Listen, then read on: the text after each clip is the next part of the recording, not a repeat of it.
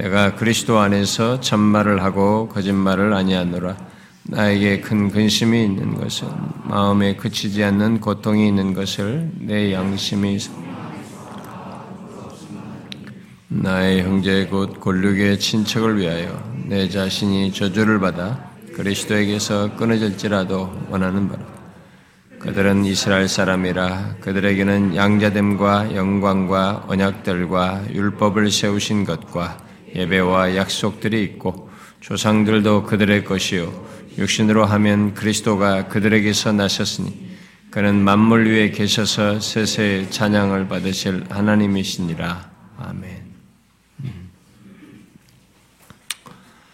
어, 우리 교회 지체가 어, 제가 음, 지난주 금요일 날 이렇게 말하다가 뭐 원고를 이렇게 같은데 뭐 제가 썼으면은 좀 정확하게 하지만은 이게 갑자기 막 여기 나와 있으면 이렇게 하다 보면 계속 생각해야 되고 긴장 속에 있기 때문에 이제 뭐 저는 이제 어떤 얘기를 생각 속에서 막 연결해서 쏟아놓을 때는 어 제게 익숙한 용어를 꺼내는데 어 제가 뭐 벙어리 이런 말을 써서 아 요즘은 그렇게 쓰면 안 된다고 이제 저한테 지적해줘. 요즘은 이제 무슨 장애 이렇게 장애를 쓰잖아요. 시각 장애, 청각 장애 이제 네, 우리가 옛날 번역이 다 그렇게 돼 있었어요. 그러니까 저들은 이제 저는 옛날 시대 그 성경 용어가 머릿속에 박혀가지고 네, 그런 말을 이제 쓰죠. 요즘은 이제 그게 이제 어, 좀 이렇게 어, 좀, 좀, 비, 좀 이게 그들을 어, 약간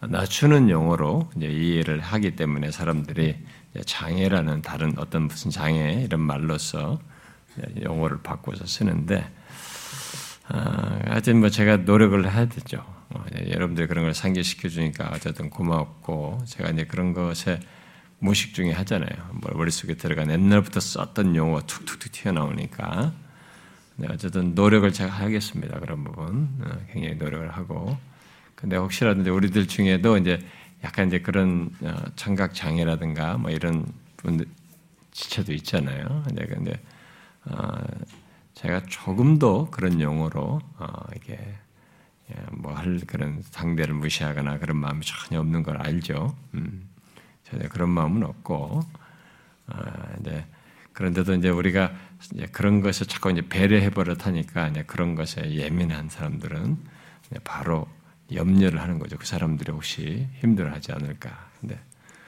어쨌든 그런 마음이 추도 없으니까 어, 혹시라도 제가 부족해서 연약해서 예, 이게 지적인 능력이 아직 아니, 기억이 거기 못 떨어져서 그런 줄 알고 음, 그럴 때 있으면 이제 알려주세요. 내가 자꾸 고쳐 나갈 테니까 네, 그런 용어들은 저에게 먼저 입력된 게 있어서 이제 가끔 나오는데 모르죠. 앞으로도 노력을 해도 또 튀어나올 수 있는데 하여튼 오해는 하지 않기 바랍니다. 자, 예, 우리는 지난 시간에 이 이스라엘이 가진 이 구장으로 넘어오면서 이제 바울이 자기에게 동족에 대해서 큰 근심과 마음에 그치지 않는 고통이 있다라고 했잖아요. 그, 그, 그런 얘기를 하면서 어, 이들이 결국 그리스도를 믿지 않는다는 것. 네, 그래서 구원에서 멀어져 있다는 것, 네, 그것으로 지금 마음이 구원받지 못한다는 것 때문에 이런 마음에 그치지 않는 고통을 가지고 있는 건데, 어, 그들이 결국 어떤 사람들이었는데 지금 이런 상태가 됐는가를 지금 연결해서 설명하는 거죠. 그들이 가지고 있는 특권이 엄청났었는데라고 하면서 그들이 음, 그들은 이스라엘 사람으로서 4절과 5절에서 네, 그들이 가지고 있는 특권을 쭉 열거를 하죠. 근데 예, 우리가 지난 시간 살폈던 것은 네, 그들이 가지고 있던 특권 중에 일부 어, 양자됨, 영광, 언약을 예, 그들에게는 있었다. 그런데도 이제 그들이 예, 그런 특권을 가지고도 구원에서 떨어져 나가 멀어져 있는 그것을 안타까워한 거죠. 네, 지난주에 그 내용을 얘기해서 우리가 의외로 시간이 많이 걸렸어요. 성경을 많이 찾다 보니까 좀 시간도 많이 길어졌는데 그 지난주에 그 세 번째로 말했던 이제 언약에 대해서 얘기를 하니까 이제 여러분들이 이제 언약에 대해서 좀 더 상세하게 좀 더 너무 그 내용이 더 많이 알고 싶은데 좀 상세히 전해주면 안 되겠냐 저한테 이제 얘기를 했는데 어, 제가 이제 복음으로 성경을 읽다라든가 뭐 여러 설교를 통해서 구약을 또 어떤 내용들을 말할 때마다 어, 그런 내용들을 다 많이 했습니다. 사실은 예, 많이 얘기했는데 그러나 이제 언약만을 이렇게 쭉 묶어서는 안 했죠. 그렇게 해서 하면은 아무래도 언약이라고 하는 전체 성경 속에 중요한 언약으로 이렇게 전체를 볼 수 있다는 면에서 장점이 있죠. 음, 그래서 그건 제 생각에 있었습니다. 옛날부터 이제 하나님 나라에 대해서 말하는 것과 언약에 대해서 말하는 것, 성경 전체를 그리스도로 보는 것이 이제 성경, 복음으로 성경을 읽다 했으니까 구속사적인 차원에서 이제 봤는데 이제 언약으로 전체를 보는 것, 예, 그것만을 별도로 엮어서 하는 것도 뭐 저희가 어, 마음에 뒀던 것이기도 한데 어, 이제 워낙 제가 이런 것들 다른 것도 해야 될 것들을 많이 생각하다 보니까 이거 뭘 이렇게 막 음, 하고 싶은 건 많아도 또 하려고 했던 것도 많아도 사실은 제가 시간을 조금 조절하면서 아껴가면서 해야 될.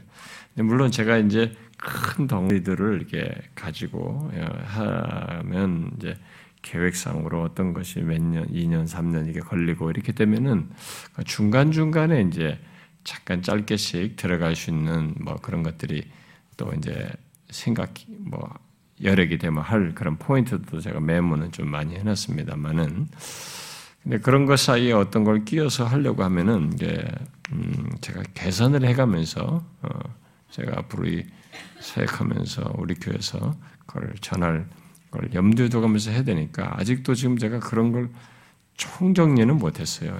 대충만 이렇게 하면은 이렇게 하면 뭐가 얼마큼 거리겠구나, 뭐가 얼마 거리가 이렇게 했는데 그런데 제가 성경만 읽으면요, 요즘도 다시 이렇게 뭐 책을 읽다가도 보면 이게 창세기 1장부터 3장에 꼭 끼거든요.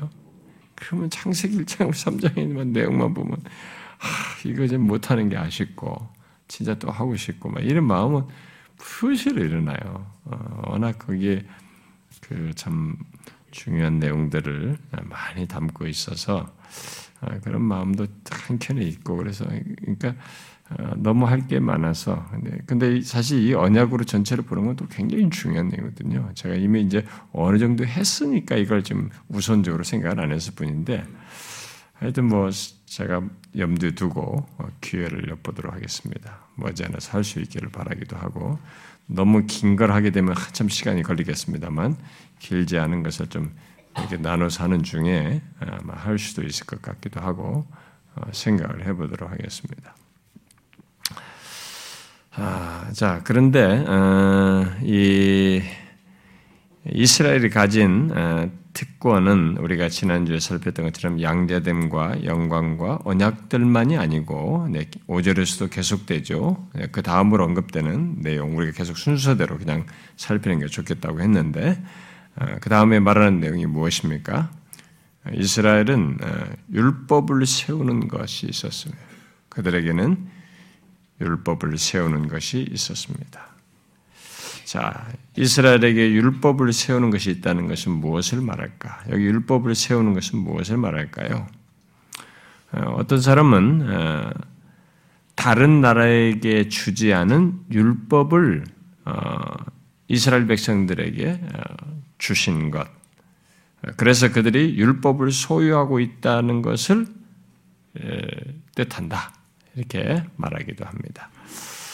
아, 분명히 이미 우리가 2장과 3장에서 2장에서 봤다시피 아, 이스라엘 백성들이 율법을 받았다는 것, 그들이 율법을 가지고 있다는 것은 어, 분명히 그들에게 특권입니다. 음, 그러나 바울은 단순히 율법을 주어서 어, 갖게 된 것만을 말하 는 것은 아니라고 봐요. 이 표현이 지금 보면 왜냐하면 세우신 것이라고 말하고 있단 말이에요. 이 용어가 지금 드문 용어로 지금 쓰고 있단 말이에요.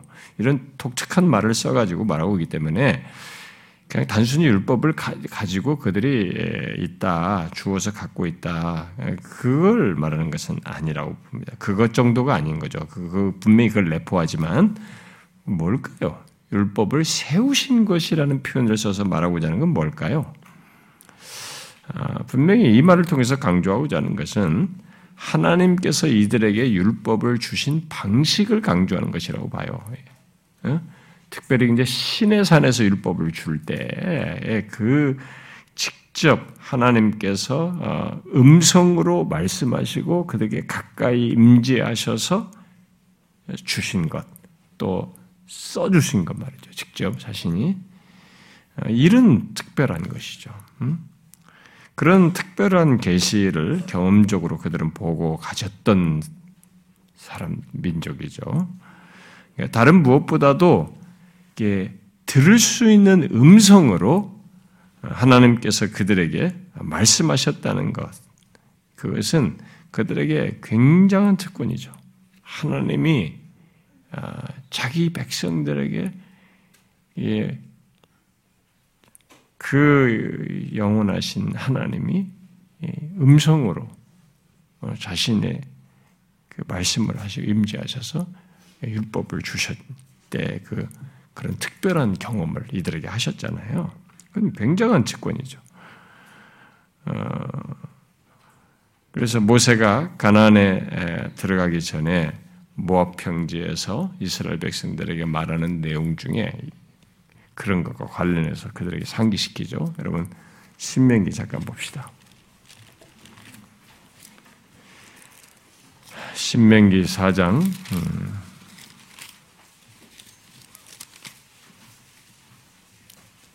32절 음.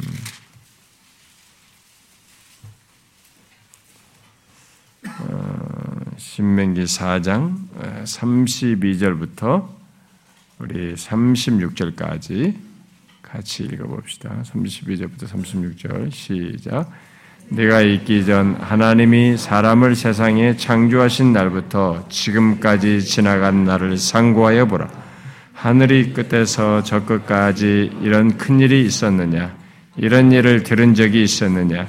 어떤 국민이 불 가운데서 말씀하시는 하나님의 음성을 너처럼 듣고 생존하였느냐? 어떤 신이 와서 시험과 이적과 기사와 전쟁과 강한 손과 편팔과 크게 두려운 일로 한 민족을 다른 민족에게서 인도해낸 일이 있느냐? 이는 다 너희의 하나님 여호와께서 애굽에서 너희를 위하여 너희 목전에서 행하신 일이라. 이것을 내게 나타내심은 여호와는 하나님이시요 그 외에는 다른 신이 없음을 내게 알게 하려 하심이니라. 여호와께서 너를 교훈하시려고 하늘에서부터 그의 음성을 내게 듣게 하시며 땅에서는 그의 큰 불을 내게 보이시고 내가 불 가운데서 나오는 그의 말씀을 듣게 하셨느니라. 이게 없지 어느 나라가 어느 국민이 불 가운데서 말씀하시는 하나님의 음성을 너희처럼 듣고 생존하냐 말이에요. 여기 여호와께서 하늘로부터 그의 음성을 내게 듣게 하시고 이렇게 하시는 게 어느 민족이 이런 게 했냔 말이죠. 그런 것을 보면 이게 지금 여기서 말하는 바울이 말하는 이것은 엄청난 특권이죠. 이스라엘은 아무도 경험하지 못한 걸 이스라엘이 경험했다는 거잖아요. 어, 자, 그래서 이들은 정말 특별한 특권을 가진 백성입니다. 이스라엘은. 자, 그 다음에 그들에게 또 다른 그들이 가지고 있는 독특한 특권이 있죠. 뭡니까? 그들에겐 예배가 있었습니다. 아, 예, 이건 뭡니까? 이들에게 예배가 특권으로 있었다는 것은 무엇을 말할까요? 뭐 예배는 뭐 모든 종교도 또 비슷한 예배 같은 거 다 있잖아요. 예배가 예배하는 것, 뭐 하는 신을 섬기는 뭐 예배 행위 비슷한 거 있잖아요. 여기서 이스라엘 백성들에게 있는 특권으로서 예배가 있다는 것은 무엇을 말할까요? 음? 어, 이것은 단순히 예배 행위를 말하는 것은 아닙니다. 음, 특권으로 주어진 예배는 다른 나라에 없는 하나님을 예배하도록 유일하신 참 하나님을 예배하도록 모든 길을 계시해 준 것을 얘기하는 거죠. 하나님을 예배하도록 하나님께서 그들에게 계시해 준 내용이잖아요. 거기에는 예배를 하기 위해서는 제사장이 세워라. 그 다음에 거기에는 희생 제사를 드릴 때는 이렇게 해라. 어떻게 각을 뜨고 어떻게 짐승은 뭘 하고 어떤 걸이 희생 제사에 대한 이런 규정들 뭐 이런 것들을 다 주셔가지고 하나님을 예배하도록 하시고 실제로 그 예배 속에서 그들에게 임재하시는 어? 이런 예배에 대한 것을 직접 계시해 준 것이 없잖아요. 어느 나라가 있습니까? 그 직접 그런 것까지 일일이 다 계시해 준 게 어디 있어요? 이방 종교는 어디선가 이런 것에서부터 구약 성경에서부터 하던 이런 것들 그리고 인간들이 만든 최초부터 아담 그 어, 아담 때부터 이 희생 제사를 드리고 이 아벨이 진다 이런 거 했던 전통이 인간들의 인식 속에 있으니까 뭔가 신에게 바친다는 것에 대해서 이런 행위를 하지만 구약 백성들에게 하나님이 직접적으로 디테일하게 계시로 준 하나님을 예배하는 그런 길로서 방법, 예배 방법 이런 예법을 다 가르쳐 준그 레위와 같은 이런 계시는 다른 데 없어요. 다른 모든 종교는 그저 신을 더듬는 수준에서 일반적으로 통념적으로 인류 최초부터 신을 향하여 뭘 했던 이것을 모방한 이방 종교에서 그냥 모방하는 아벨을 이렇게 제사 드릴 때부터 이게 최초부터 있었던 이런 것의 행위를 대충 더듬는 수준에서 하는 거죠.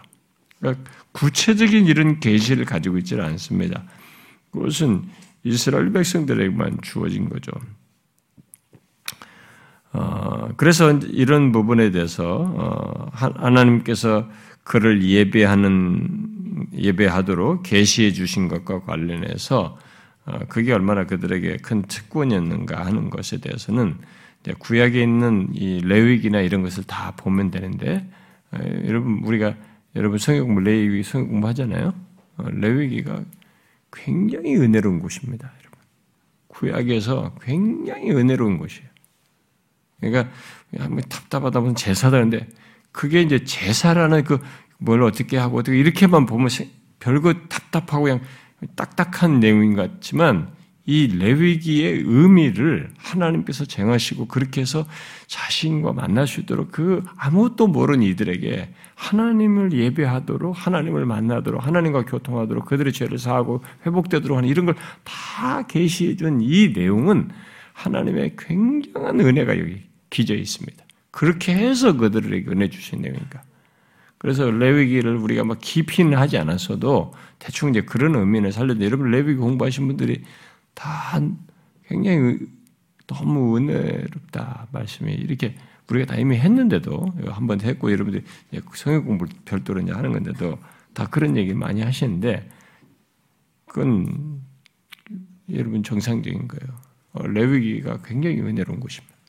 하나님이 그걸 계시해 준 거죠. 그래서 이 히브리서 기자가 음? 그렇게 구약에서 어, 이스라엘에게 있었던 이 예배 하나님께서 그를 예배하도록 계시해 주신 것과 관련해서 정리된 표현을 하죠. 여러분 히브리서 좀 봅시다. 히브리서 기자가 말하는 거.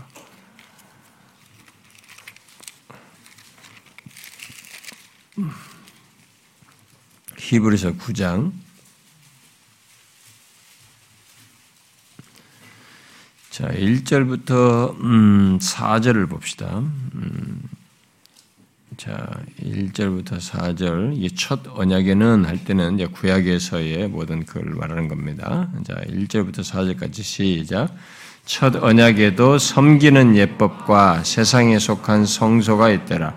예비한 첫 장막이 있고 그 안에 등잔대와 상과 진설병이 있으니 이는 성소라 일컫고 또 둘째 휘장 뒤에 있는 장막을 지성소라 일컫나니 금 향로와 사면을 금으로 싼 언약궤가 있고 그 안에 만나를 담은 금 항아리와 아론의 쌍난 지팡이와 언약의 돌판들이 있고 여러분 이런 것들이 다 뭡니까?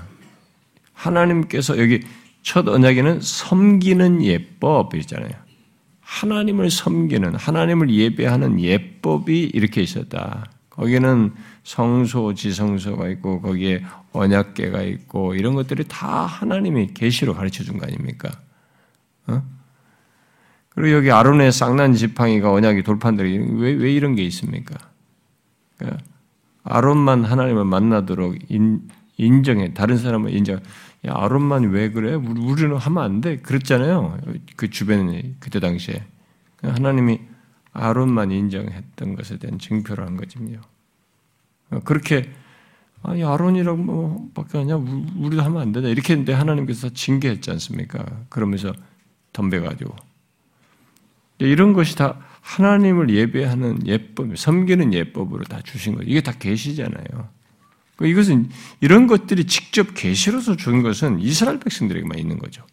다른 사람은 이런 이런 거 모르죠. 어, 다 모방이고 뭐 자기들이 더듬어서 대충 하는 것이었죠. 그래서 여기 섬기는 예법이라는 말을 여기도 썼는데 음, 하나님을 예배하는 법을 하나님께서 친히 예, 가르쳐 주심으로써 하나님 앞에 나아가는 법을 아, 가르쳐 주신 것이죠. 아, 모든 종교는 아, 신을 더듬어서 섬깁니다. 음? 더듬는 수준에서 나름의 종교 행위, 자기 신을 경배하는 행위를 하지만 하나님은 레위기와 같이 그렇게 또 여기 요약된 이런 것처럼 하나님께서 자신을 어떻게 예배할지를 직접 계시해 주셨습니다. 짐승의 피로 이렇게 하는 거. 그러니까 예수 그리스도의 피로 희생 제사를 드려서 하나님을 만나고 이게 죄를 해결하는 이런 문제를 일찍이 거기에 예표가 될 상징이 될 내용을 미리 다 얘기해 주셨죠. 그러고 나서 실제로 그 섬기는 예법을 단번에 자신을 내어 주어서 자신의 피로 다 완성하셨죠. 예수 그리스도가. 그래서 그 뒤로 나오는 예수 그리스도의 이후에 우리들의 섬기는 예법은 예수 그리스도로 말미암아 하나님 앞에 나아가는 것입니다. 모든 희생의 이런 모든 근것이 다 그리스도 안에 성취된 것 안에서 우리가 하나님 앞에 나아가는 이런 자유롭게 되는 것, 구약에 있는 섬기는 예법이 다 그리스도 안에서 다 성취가 된 겁니다. 그래서 그분을 그리스도를 힘입어서 나가고 그의 공로로 의지해 나고 그리스도로 말미암아서 나가는 것, 그리스도 안에서 나가는 이것이 다 지금 그 연결선상에서 있는 거죠. 결국 이것이 구약에서부터 했던 그 계시의 연장선상의 성취로서 있는 것인데 어쨌든 이것에 앞서서 그리스도의 성취 이전까지 이런 모든 것의 상징으로서 미리 있었던 것을 계시해 줘서 알게 하고 주님이 섬기도록 예법을 준 데는 이스라엘밖에 없잖아요. 음, 여기 굉장한 특권이죠.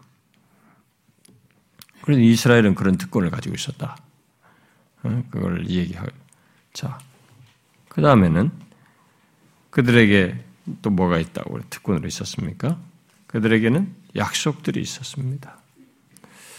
자, 이들에게 특, 이들에게 특권으로 있었다고 하는 약속들은 무엇을 말할까요? 이 약속 들은 어, 이들의 특권으로서의 약속이기 때문에 뭐 이들이 하나님께서 무슨 뭔가를 잘 살게 해주다, 너네 미래 어떻게 됐다 이렇게 단순히 뭘 약속하고 그들의 삶에서 풍요롭게 하는 이런 정도의 약속이 아니고 여기서 말하는 특권으로서의 약속은 메시아와 관련된 약속이죠. 응? 메시아와 관련해서 주신 약속들입니다. 곧 하나님의 선지자와 제사장과 왕으로서 메시아가 오실 것이라는 메시아가 오시는 것과 관련된 약속들을 말하는 것이죠. 그렇다는 것을 바울이 갈라디아서에서 어, 말을 하죠. 이런 구약의 이런 약속들이 바로 이 메시아와 관련된 약속들이었다는 것을 말하죠. 여러분 갈라디아서 한번 봅시다.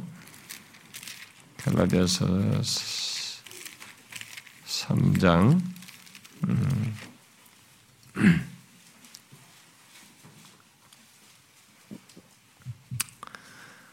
자, 3장 16절 읽어봅시다. 3장 16절 시작. 이 약속들은 아브라함과 그 자손에게 말씀하신 것인데 여럿을 가리켜 그 자손들이라 하지 아니하고 오직 한 사람을 가리켜서 내 자손이라 하셨으니 곧 그리스도라. 그래서 구약에 그들에게 주신 약속들은 다 이 메시아와 있는 것이죠. 그리스도와 관련된 것입니다. 바울이 여기서 그걸 설명하죠. 그래서 구약의 하나님의 모든 약속들이 그리스도 안에서 성취된 사실을 아, 바울이 아, 고린도서에서도 얘기를 하죠. 그래서 구약의 모든 약속들이 다 그리스도와 연관됐다는 걸 여기서 말한, 말했는데 고린도 후서에서는 그 구약의 약속들이 다 그리스도와 연관되는 것뿐만 아니라 그리스도 안에서 다 성취되는 것으로 이렇게 음, 성취된 사실로서 얘기하죠. 여러분 그것 따라 잠깐 읽어봐요. 고린도 후서 어, 1장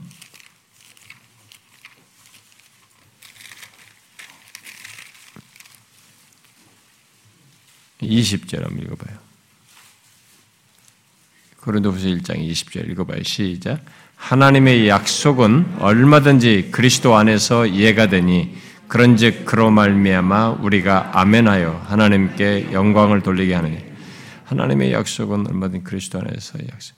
이게 구약에 있는 모든 약속에서부터 이게 다 예수 그리스도 안에서 이해가 되는 겁니다. 예수 그리스도 안에서 다 성취된 거죠.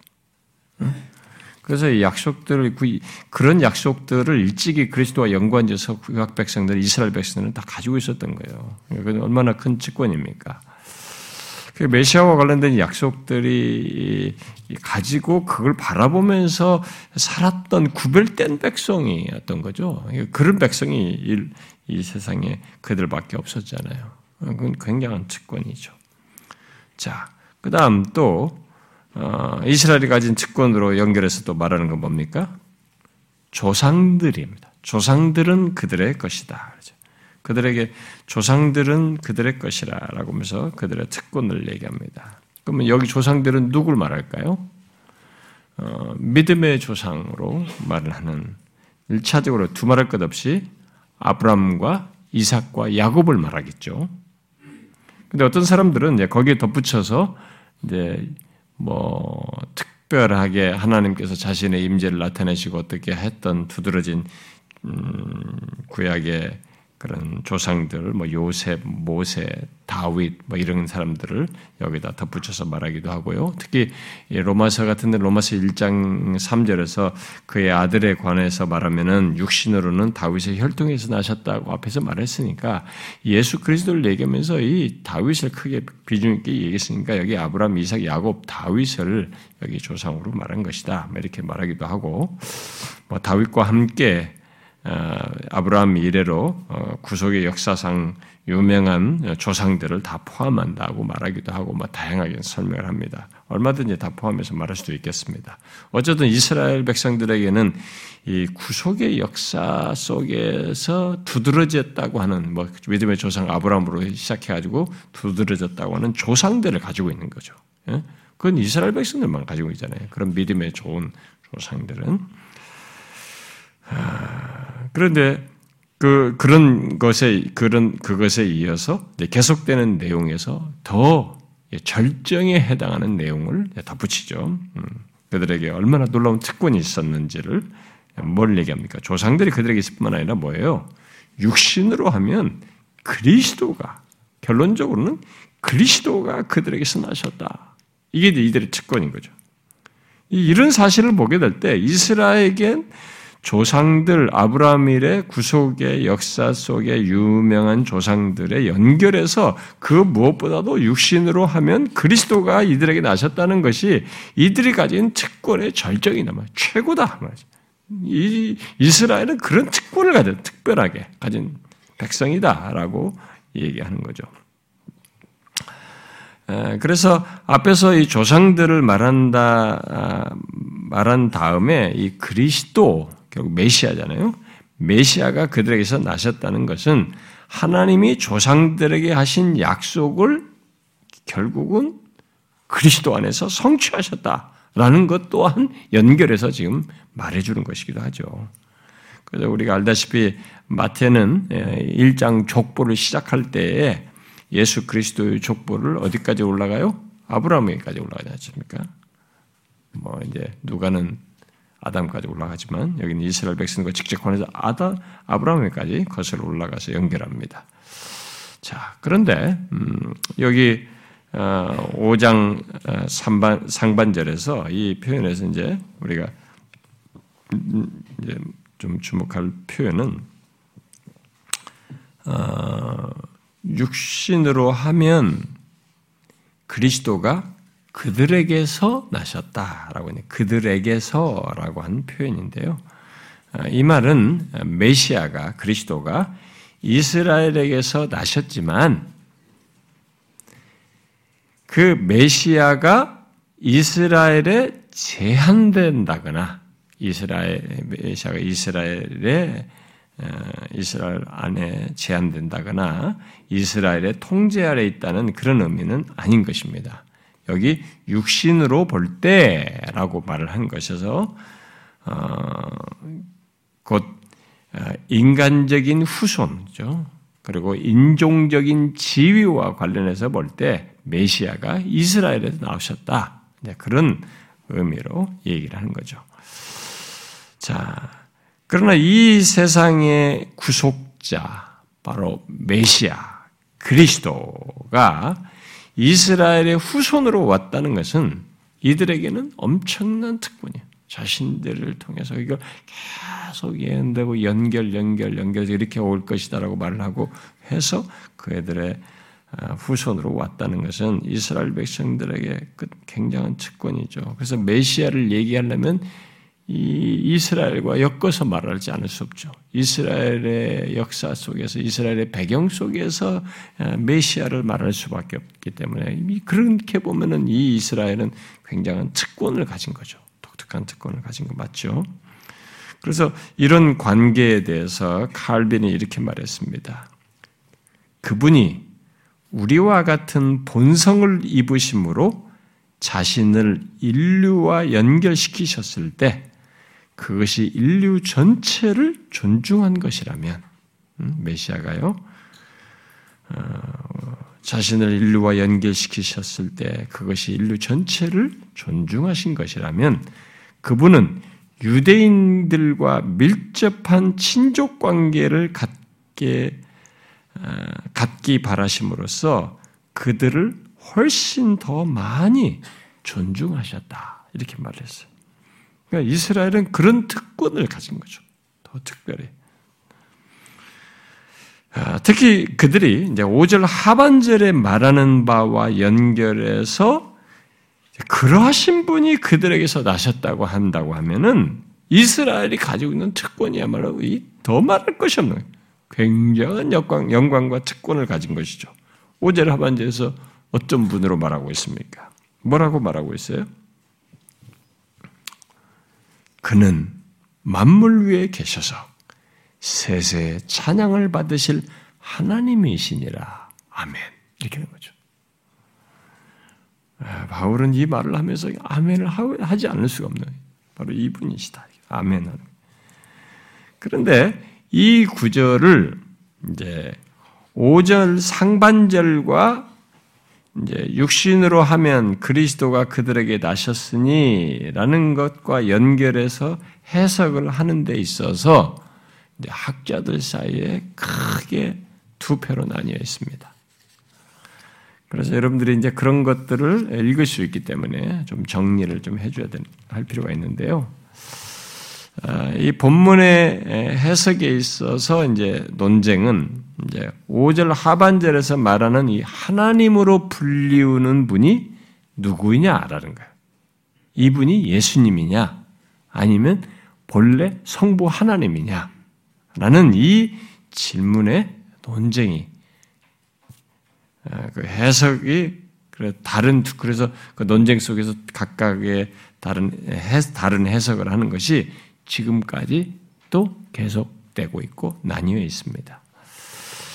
그런데 해석이 이렇게 나뉘는 것은 뭐 이 성경 이 원문 전문 연구자들이 주석학자들이 실력이 모자라서가 아니고 이 원래 원본에 예, 원본 예, 원래 사본에 구두점이 없는 거예요. 점이 어디서 딱 찍히면은 이게 이게 딱이 구두점이 없으니까 양쪽 해석이 다 가능하게 되는 거죠. 해석상으로는 얼마든지. 그래서 그 그런 것으로 인해서 영어 번역 성경들 중에 이, 이 구절을 예수님에게 연결해서 적용해서 번역한 것과 하나님께 연결해서 번역한 것, 어, 그렇게 해서 이해하도록 하는 것 사이에 영어 번역이 나뉘어 있어, 두 개로. 예, 그렇기 때문에 이제 그게 지금까지도 그런 영어 성경을 각각 읽는 것에 따라서 달리 이해하는 일이 가능하게 된 거죠. 아, 여러분들 중에는 뭐 크게 뭐 중요합니까? 우리는 뭐 아무 상관없습니다. 뭐 이렇게 할지 모르겠어요. 그렇게 그러면 우리가 그렇게 대충 넘어가는 사이에 바울이 여기서 지금 문맥 속에서 자신의 마음을 담아가지고 말하면서 아멘이라고 말하고 싶은 막 자신에게는 뭔가 흐름 속에서 감동을 가지고 이 편지에 뭔가 어떤 분으로 특별히 지칭하여서 이 하나님을 쓰고 거기에 아멘이라고 한 것을 우리가 못 따라가는 거죠. 그렇게 대충 해버리면. 그래서 부득불하게 아, 이분이 누구이냐라는 것을 정확히 좀 살펴 알아야 될 필요가 있는 것입니다. 일단 우리가 이제 어, 어떻게 이해하느냐에 따라 좀 달라질 수도 있는데 먼저 그것도 좀 약간 정리하면요. 일단 이 본문의 하나님이 그리스도를 가리킨다면, 음? 예수님을 가리 예수 그리스도를 가리킨다면 그리스도께서 어, 만물 위에 계셔서 세세 찬양 받으실 하나님이신다. 아멘이라고 말하는 것이 되는 거죠. 또는 만물 위에 계셔서 세세 찬양 받으실 하나님이 곧 그리스도이시다. 라는 말이 되는 것입니다. 그러나 이 본문의 본문의 하나님이 성부 하나님을 가리킨다면 만물 위에 계셔서 세세 찬양 받으실 하나님이시다. 아멘으로 이렇게 말하거나 아니면 만물 위에 계시는 그는 세세 차장받으실 하나님이신이다. 아멘. 이렇게 되는 것입니다. 자, 뭐, 여러분들 들 때는, 어, 모르겠는데요? 다 똑같아 보이는데, 따라와야 돼요. 같지 않아요. 다른, 다릅니다. 예. 그러니까 그리스도께서 만물 위에 계셔서 세상에 세세 찬양받으실 하나님이시다라고 하는 것과 만물 위에 계셔서 찬양 받으실 하나님, 만물 위에 계시는 그는 세세에 찬양 받으실 하나님입니다. 이렇게 말한 그 사이는 분명히 대상을 두고 어, 달라져요. 어, 어, 그런데 여기에 대해서 어떤 사람들은 이제 이 두 개로 크게 나뉘니까 이 해석에 이 가능한 여기서 어, 문장 자체에서 어떤 타협적인 해석을 하는 사람이 있습니다. 제3의 해석을 하는 것인 사람이 있는데 그들은 만물 위에 계셔서는 5절 상반절에 연결을 해서 음? 그리스도께 적용하는 겁니다. 5절 상반절에 그리스도가 그에게서 나셨으니라고 했으니까 그는 바로 연결해서 했으니까 여기 어, 만물 위에 계셔서는 그리스도께 적용을 하고 나머지는 하나님께 하나님 아버지께 적용하는 해석을 하는 이 타협안을 주장하는 사람도 있습니다. 어, 어쨌든 이 지금까지도 이 해석이 나뉘는데 그들 나름의 논리가 탄탄해요. 그냥 대충 아무리 아무나 좋다라고 말하기 어려운 논리를 또 각자가 펴는데요. 일단 본문을 하나님 께 영광 돌리는 것으로 이해하는 사람들은 이것을 이제 하나님 아버지로 말을 하는 사람들은 이제 어떤 이제 주장 근거를 대냐면 여기 찬양이라는 말이 신약에서 항상 하나님과 사용되더라라는 거예요. 음? 이 찬양이란 말이 항상 하나님과 관련돼서 사용된다는 것과 또 바울이 그 어디에서도 그리스도를 가리켜서 직접적으로 그리스도를 하나님이다라고 이렇게 직접적으로 말하지 않더라. 그런 쓰는 용례가 없다. 더욱이 찬양이라는 이 말 다음에 하나님이 언급될 때는 전형적으로 그들의 당시 풍토나 유대 전통 속에서 그렇고 전형적으로 하나님의 주권이 만물에 미치는 것과 관련해서 쓰이더라 이거야. 예, 연구를 해보면은 또 바울이 그의 서신에서 그리스도에 대한 영원한 찬송, 영광 찬송을 말하지 않더라. 뭐 이렇게 그리스도를 직접적으로 그리스도께 영, 그에, 그에 대한 영광 찬송을 말하지 않더라. 뭐 이렇게 주장을 펴요. 또 성경에 보니까 만유에 계신 만물에 계신 분을 에베소서 4장에 보니까 하나님 아버지께 쓰고 있더라. 뭐 예수 그리스도께만 쓰는 게 아니라 하나님 아버지 만물 위에 계셔 이걸 만유에 계셔 이것을 하나님 아버지께 쓰고 있더라. 그리고 뒤에 우리가 9장부터 11장 이게 한 단락으로 쭉 내용이 전개되는데 여러분이 알다 보면 11장 제일 끝부분에 가서 다 영광을 돌리잖아요. 모든 것이 하나님께로 든 영광을 돌릴 때 이 영광을 돌리는 대상이 누구예요? 그리스도가 아니라 하나님께 돌리더라 이거요. 그러니까 그것의 연관성 속에서 지금 여기 9장, 5장 여기서도 하나님 아버지께 예, 찬송하는 것이다. 11장 전체의 단락의 끝에서 하나님 영광 돌리니까 그렇게 해야 연결이 된다라고 하는 어, 그런 주장을 하면서 이건 하나님이어야 된다. 이렇게 해석을 합니다. 어, 그러나 이제 많은 영어 성경들이 이제 본문을 어, 예수 그리스도께 적용하고 있어요. 영어 많은 영어 번역 성경들이 예수 그리스도께 적용해서 해석을 하고 있어서 그럼 왜 영어 성경들이 그렇게 해석을 하고 있까? 그리고 또 많은 사람들이 이것을 예수 그리스도께 적용할까?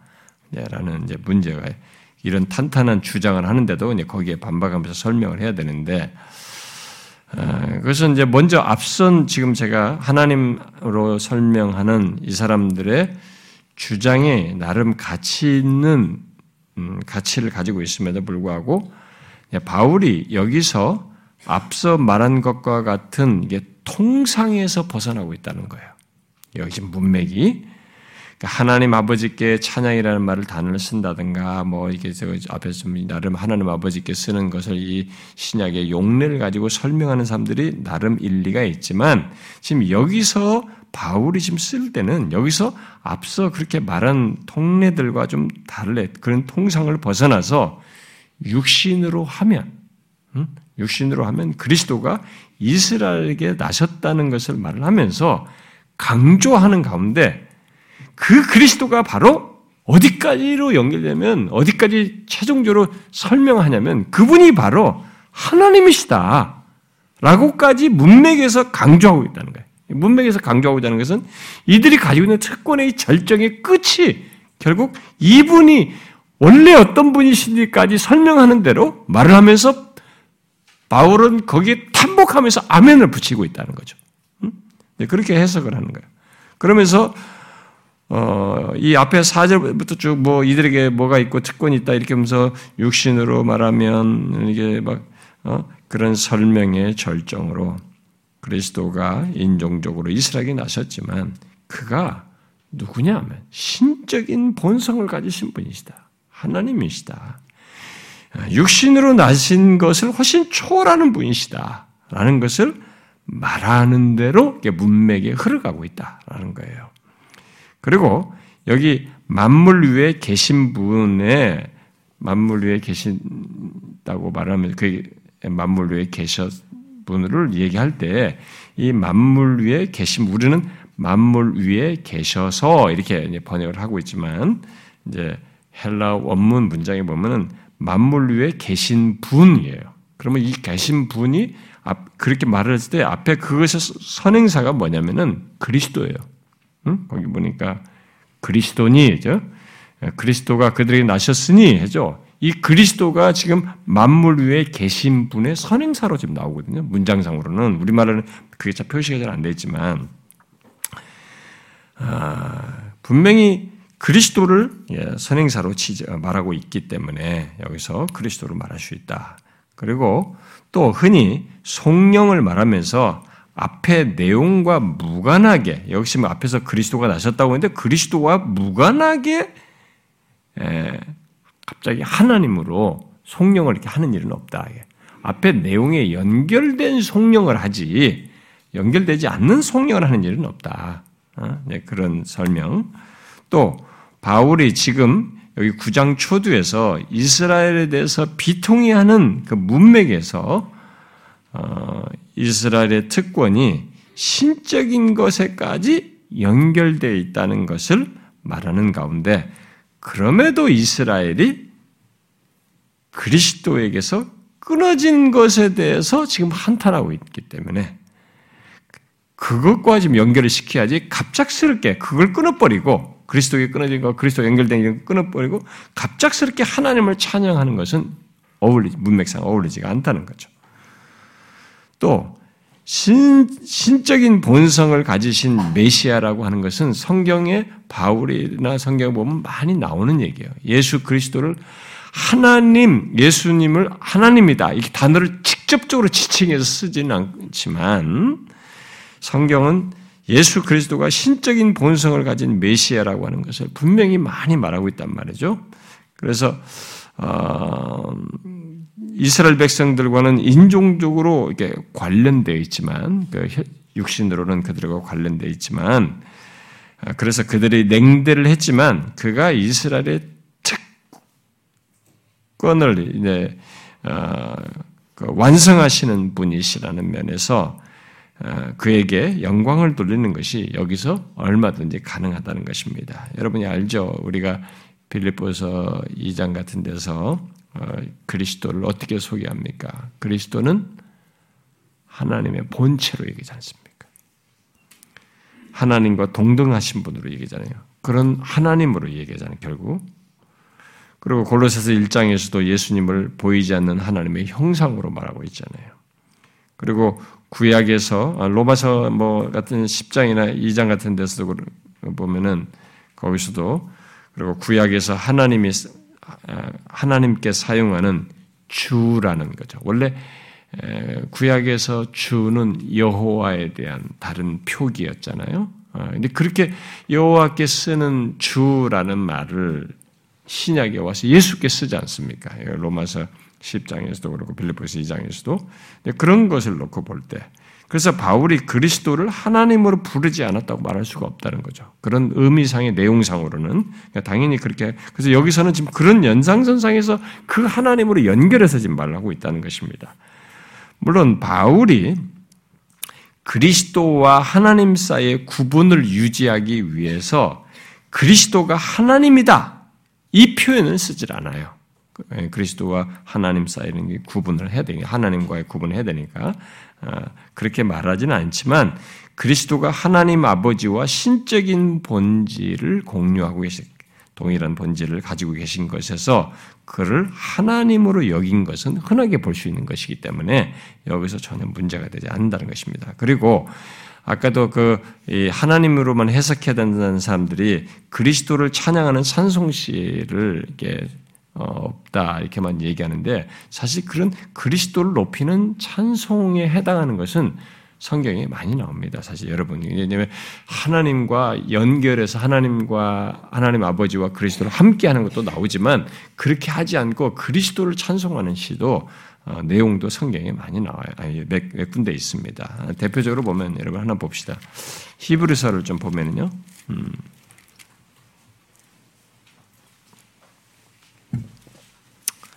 어, 히브리서 13장 음.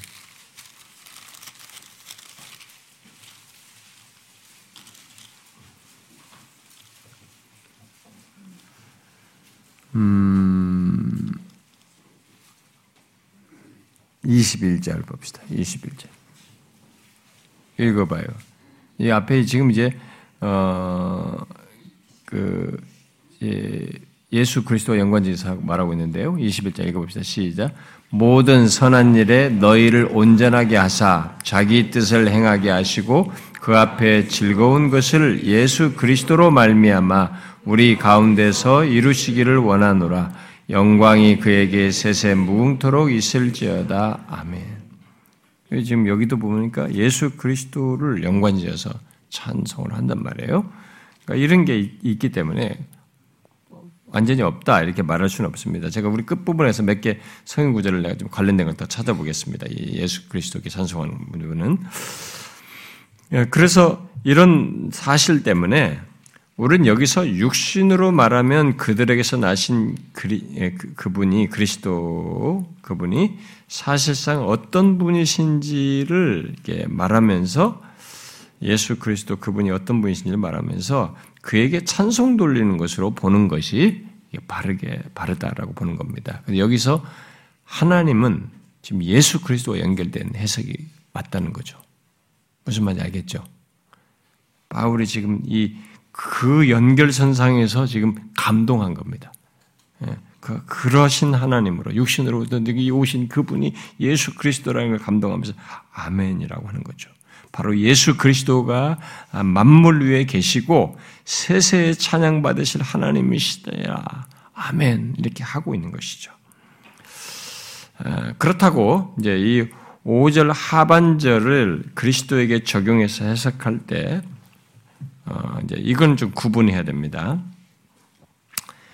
자, 음, 제가 말하는 표현을 구분을 해보세요. 음, 그리스도가 만물 위에 계신 하나님으로 세세 찬양 받으시는 것으로 말하는가?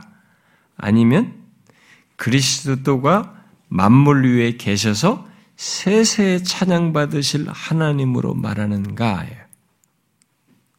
똑같아요? 다시 여기를 그리스도로 해석해야 된다고 해서 예, 그리스도가 이제 만유에 계시고 그가 세세토로 찬양받는다고 찬양받는 하나님이시다고 말을 한다고 그래서 여기를 그리스도로 해석한다고 그래서 지금 말한 두 표현을 헷갈리면 안 되는 거예요. 첫 다시 그리스도가 만물 위에 계신 하나님으로 세세의 찬양을 받으신다라고 말하는 것인가? 아니면 그리스도가 만물 위에 계셔서 세세에 찬양받으실 하나님으로 말하는가? 전자의 후자예요. 음? 여러분이 이런 거 어려워할 수도 있어요. 그게 뭐 별 차이가 있습니까? 성경을 이해하는 데서 이것은 어, 구분을 좀 해야 돼요. 뭐예요? 어떤 게? 전자예요, 후자예요? 후자, 후자? 예? 음. 아, 아주 잘했어요. 겐토한 건 아니죠. 겐토 되는 거 아니죠. 좀 이게 여러분들이 생각을 하고 한 거죠. 음. 아, 만약에 이거 그리스도라고 했는데 아, 그리스도가 만물 위에 계신 하나님으로 세세 찬양을 받으시는 것으로 이렇게 말을 하게 되면 그리스도가 하나님 아버지에게도 다스리시는 우주적 주권을 행사하시는 분으로 이렇게 설명을 하는 것이 되는 거죠. 그건 아니에요. 오히려 그리스도가 만물 위에 계셔서 세세 찬양받으시 육신으로 나신 이런 분인데 육신으로 하면 혈통을 나셨는데 바로 그런 분이신 그가 그리스도가 만물 위에 계셔서 세세 찬양 받으실 하나님으로 말을 하면서 그가 만물 위에 만물에 대한 우주적 주권을 가지고 계신다. 그분은 그런 우주적 주권을 가지신 분이시다. 이렇게 말해야지 그 주권 아래 하나님 아버지도 이게 다스림 받는 것처럼 되는 뉘앙스가 담는 첫 번째 표현은 아니다 이 말이에요. 그래서 조금 구분할 필요가 있다라는 것입니다. 음? 예, 어떤 이제 주석가의 설명 이런 표현 구분한 설명을 제가 우리에게도 정확히 알아야 될 까지 여러분들에게 인용하는 것입니다.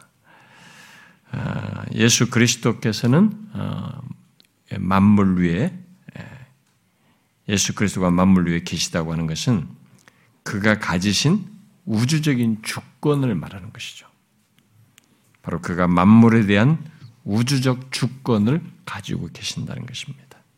그래서 여기 만물은 모든 피조 세계를 다 포함하는 것이기도 하겠습니다만 문맥에서 강조하는 것은 이스라엘에서 나신 메시아가 유대인과 이방인 모든 유대인이든 이방이든 그 모두 위에 계신 하나님이시다라는 것을 말하는 것이죠.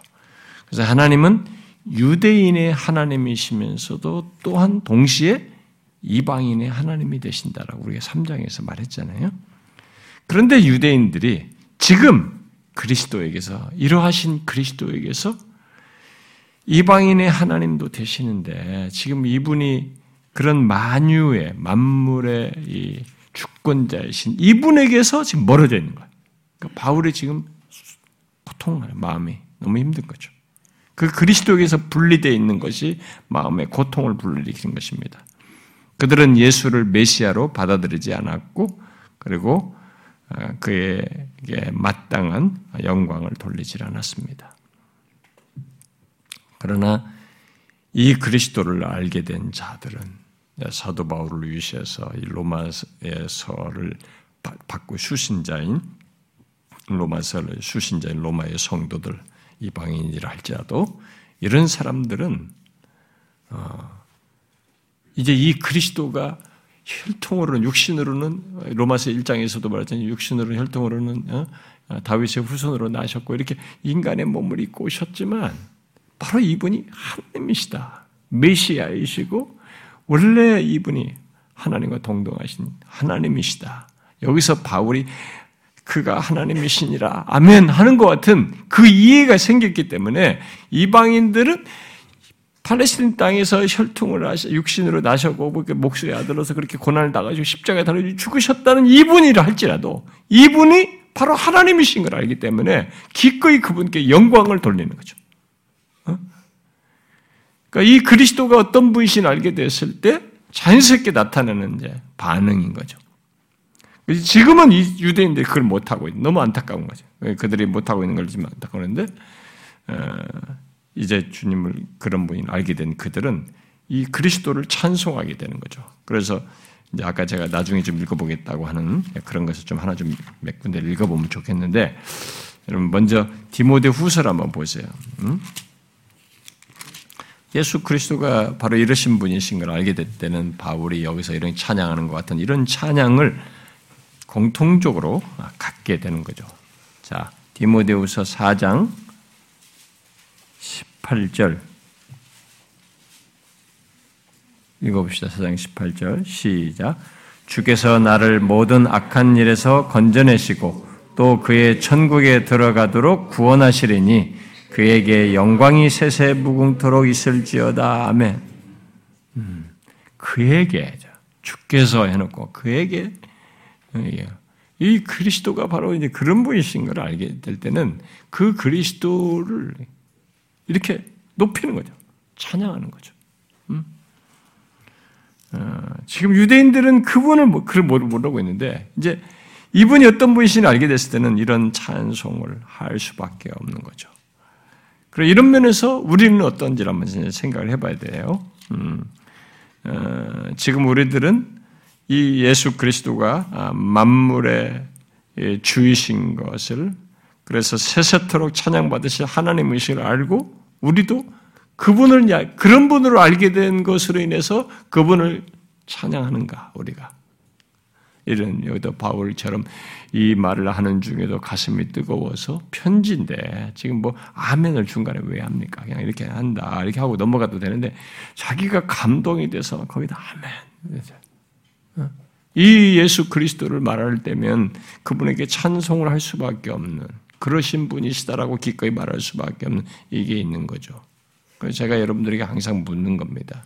예수 그리스도를 얘기할 때 종교적 지식처럼 듣는 거, 어, 예수님은 구원하시고 십자가에 달리 도식처럼 이렇게 생각하면서 그냥 어떤 머릿속의 지식으로서 가지고 이렇게 말아버리는 그 수준이 아니라 예수 그리스도를 말할 때 여러분이 그분이 어떤 분이신데 이렇게 오셨고 십자가에 달려 죽으시고 죽고 이게 육신을 입고 오셔서 이렇게 하시니 하셨는지 하면서 이분이 원래 어떤 분이신지 이분이 바로 이게 하나님이시다라는 거예요. 그분이 바로 나를 위해서 여기서 말하면 주, 주께서 이렇게 나에게 힘 주시고 뭐 이렇게 뭐 이렇게 여기서 아니 18절에서 뭐 나를 모든 약한 일 건져내시고 이 천국에 들어가도록 하시는 이런 그분이 그러신 분이라는 걸 생각하니까 내게는 가슴이 전혀 다릅니다. 예수 그리스도를 얘기 때는 그분을 향해서 이게 감동이 있는 거죠.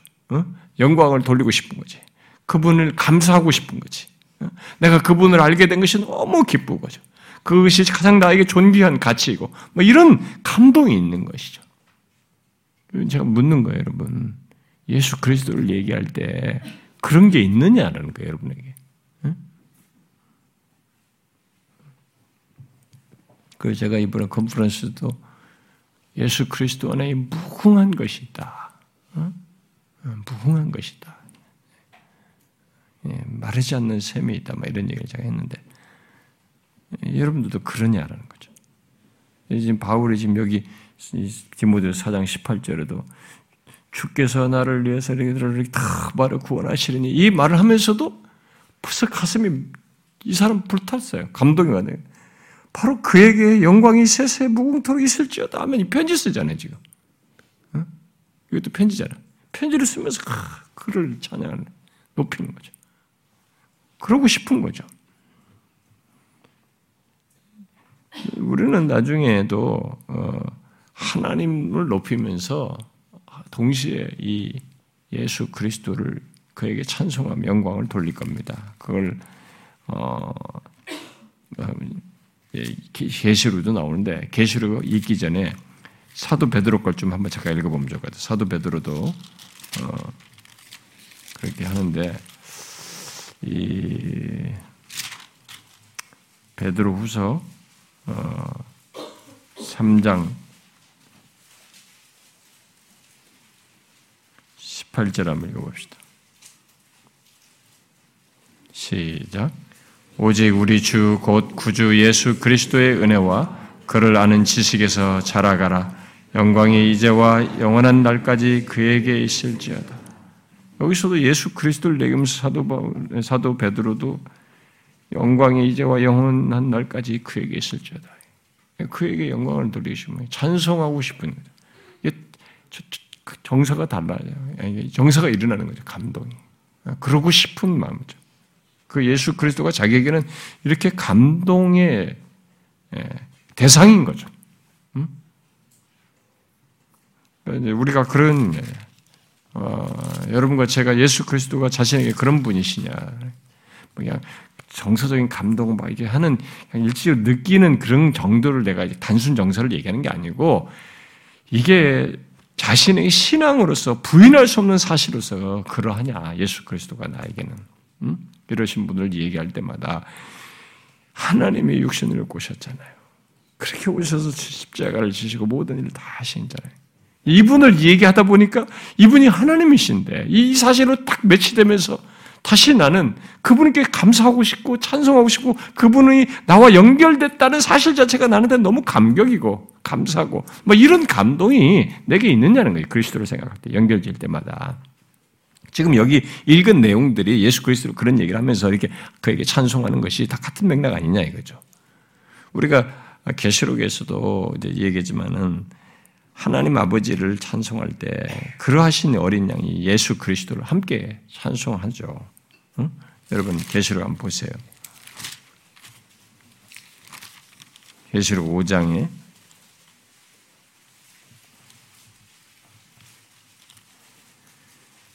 계시록 5장 13장 5장 13절 어,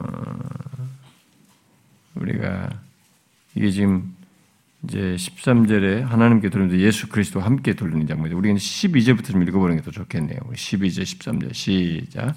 큰 음성으로 이르되 죽임을 당하신 어린 양은 능력과 부와 지혜와 힘과 존귀와 영광과 찬송을 받으시기에 합당하도다 하더라. 내가 또 들으니 하늘 위에와 땅 위에와 땅 아래와 바다 위에와 또 그 가운데 모든 피조물이 이르되 보좌에 앉으신 이와 어린 양에게 찬송과 존귀와 영광과 권능을 세세토록 돌릴지어다. 아, 이렇게 하잖아요. 하나님 아버지에게 말하 예수 그리스도께 하는 거죠. 이분이 어떤 분이신지 우리가 아니까. 응? 여러분 뒤에 15장도 한번 읽어보세요. 계시록 15장.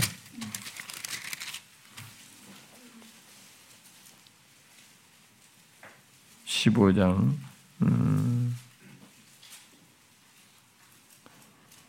이 15장의 그 이, 이게 지금 3절을 보면 예, 하나님의 종 모세의 노래인데 어린 양의 노래라고 부르거든요. 어린 양의 노래 부르는데 한번 3절 읽어보세요. 시작.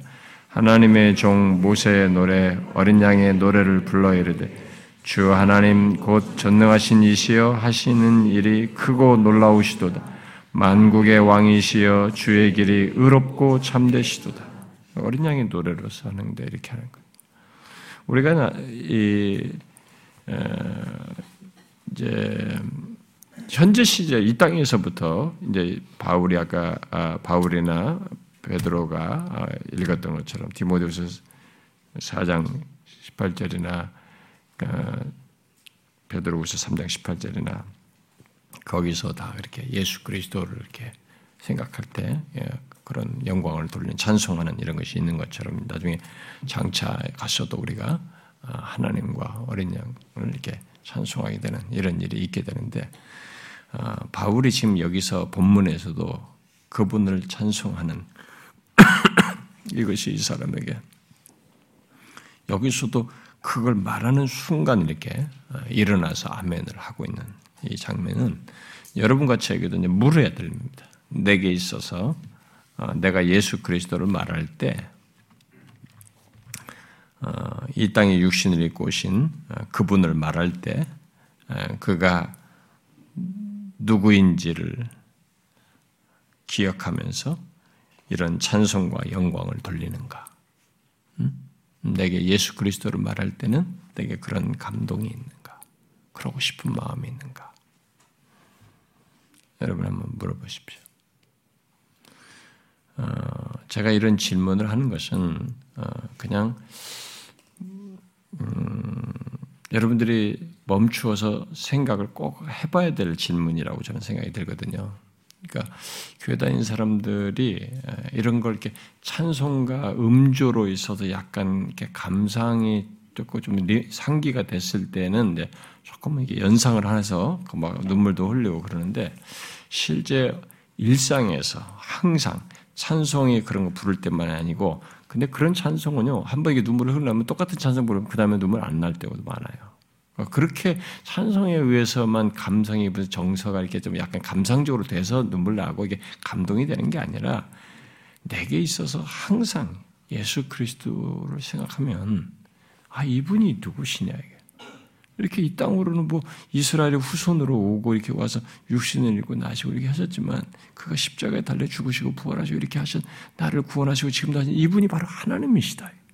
여기서부터 쭉 연결해서 보면 그분이 나와 관계되어서 나와 연합하시고 나를 구원하시 이 모든 얘기를 할 때마다 이분을 나와 엮여서 있는 이분이 바로 하나님이시다. 이렇게 육신을 꼬신 이분이 하나님이시다는 생각이 들면 내가 그분을 향해서 반응이 생긴단 말이에요. 그게 어떤 그렇게 자극을 해서가 아니라 그분을 연관 지을 때마다 우리는 항상 바울이 여기서 지금도 그 얘기를 할 때마다 자기는 감동이 나서 아멘 하는 것처럼 그게 있어야 된다는 거죠. 주님이 얘기할 때마다 나는 그를 찬송하고 싶고 감사하고 싶고 어? 그게 한없이 복되고 내가 예수 그리스도를 알게 된 것이 그분과 내가 관계가 있는 것이 너무 복되고 감사하고 찬송하고 싶은 높이고 싶은 거죠. 그게 정상이 있다는 거죠. 그래서 신자들이 이런 걸 이렇게 예배 행위나 찬송 행위 속에서는 이렇게 하지 일상에 돌아가서 안 한단 말이에요. 아니에요. 여러분들 길 가다가도 그럴 수 있어야 되고 뭘 하다가도 아무리 고난스럽고 힘들어도 멈추어 서서 주님과의 관계 속에서 여러분들이 외로울 때 힘들 때도 바로 이분이 나와 관계가 있다는 거죠. 이분이 하나님이시다. 근데 하나님이 그렇게 오셔서 나를 죄를 주시고 나를 이끄시고 아까 디모데후서 4장 18절에 나를 구원으로 끝까지 인도하시는 분이시다. 이런 얘기만 꺼내도 하나님이 육신을 입고 오셨다. 그분이 우리와 관계됐다. 이러신 예수 그리스도의 스토리만 얘기해도 그분에 대한 역사만 얘기해도 바울은 뭉클했어요, 지금. 지금 자기와 직접적 연관성을 아직 안 짓고 있거든요. 지금 이스라엘 백성들과 연관지어서 육신을 입고 오신 이분이 하나님이시다는 사실을 말하는 것만으로도 벌써 이 사람 뭉클했어요. 아멘. 찬송, 세세토록 찬송할지어다. 라고 하면서 감동하는 거죠. 그렇게 예수 그리스도는 우리에게 가장 와닿게 하는 분이거든요. 하나님을 설명해 줄 수 있는. 특히 나와 연관지어서. 예, 그러느냐라는 거죠. 예, 아까 이, 그, 저기, 모세, 아니, 바울이 말한 디모데 후서 같은 그런 말씀으로 보면은, 어, 디모, 바울은 디모데에게 편지를 쓰면서, 어, 그런 거죠. 이게 디모데 후서가 자기 마지막 서신 아닙니까? 어, 자기가 쓴 서신 중에 제일 마지막에 주께서 나를 모든 악한 일에서 건져내시고 또 그의 천국에 들어가도록 구원하시리니 자기는 조금 있으면 이제 사형을 당해야 되거든요. 목이 잘린단 말이에요. 네, 그런 일이 다가오는 거 다 예견하고 있는 거죠. 왜냐하면 사장에서 자기가 이미 관제에 부음받았다 이런 얘기를 한단 말이에요. 네, 전제와 같이 벌써 내가 부어졌다. 이게 제물로 이제 들어질 상태가 다된거 알고 있는 거죠. 순교당할 자기가. 그래서 그 주께서 나를 모든 악한 일에서 건져내시고 천국에 들어가도록 구원하실 것이다. 그러하실 주님을 다 생각하면서 자기는 다시 마음이 불타는 거죠. 그분께 감사하고 싶은 거예요. 그에게 영광이 세세토록 있을지어다. 아멘. 그에게 영광 돌리고 싶은 거죠. 찬송하고 싶은 겁니다. 우리에게 그렇죠. 우리에게도 예수 그리스도가 그런 관계 속에 있잖아요. 그, 그렇게 그리스도를 얘기할 때마다 우리에게는 그런 감동이 일어나는 게 자연스러운 것이거든요. 내가 힘들든 외롭든 어떤 조건에 있든 이분이 하나님으로 오신 육신을 입고 오신 그 하나님이 나를 위해서 그렇게 하셨는데 그분들과 나와 연관된 사실만으로도 우리는 다시 그에게 찬송 돌리고 싶고 위로가 되는 이게 있어야 된다는 거죠. 나는 신자는 그리스도와의 관계 속에서 이런 감동과 어떤 신앙적인 반응이 있어야 된다라고 믿는 거예요. 그런 의미에서 제가 여러분들을 묻는 것입니다. 여러분들에게도 이런 게 있느냐 하는 거죠. 그래서 예수 그리스도를 아는 지식에서 자라가라. 아까 베드로가 마지막으로 한 그 말은 어, 그렇게 하면서 찬송 돌리는 그런 얘기했는데 예수 그리스도를 아는 지식이 깊어지면 더욱 더해집니다. 예수 그리스도를 아는 지식이 더욱 깊어지면 내가 가장 극단적인 상황에 와도 이 하나님, 육신을 입고 오셨던 이 하나님이 나와 관계를 갖고 나와 연합된 분으로 지금 이 순간을 지나게 하실 것이고 또 내가 임종하여도 이 임종을 넘어서서까지 이끄실 분이시다라고 생각하니까 임종할 것이다. 내가 지금 고통 가운데 있다. 힘들다는 것은 오히려 다 잃어버리고 이러신 주님께 찬송하는 거죠. 세세토록 영광이 있을지어다. 아멘. 이렇게 되는 거죠. 그리스도 하는 지식이 깊어질 때 우리에게 그런 현상이 생겨요. 그리스도 하는 지식에서 그래서 자라가야 하는 것입니다. 저와 여러분은 그런 면에서 예수 그리스도를 알고 믿게 된 것이 얼마나 큰 특권이고 복인지 이스라엘 백성들이 가지고 있었던 모든 특권을 예수 그리스도 안에서 통째로 다 가져버린 거예요, 우리가. 응? 그런 사람이 된 것입니다. 여기 뭐 여덟 가지 쭉 열거했는데 이런 것을 예수 그리스도 안에 우리는 다 가진 거예요, 결국. 놀라운 얘기죠. 언약, 약속, 모든 것 다 예배, 뭐 율법에 세우는 것, 예배며 모든 것, 양자됨 다 할 것 없이 그리스도 안에서 다 갖게 된 거죠. 엄청난 특권을 갖게 됐죠.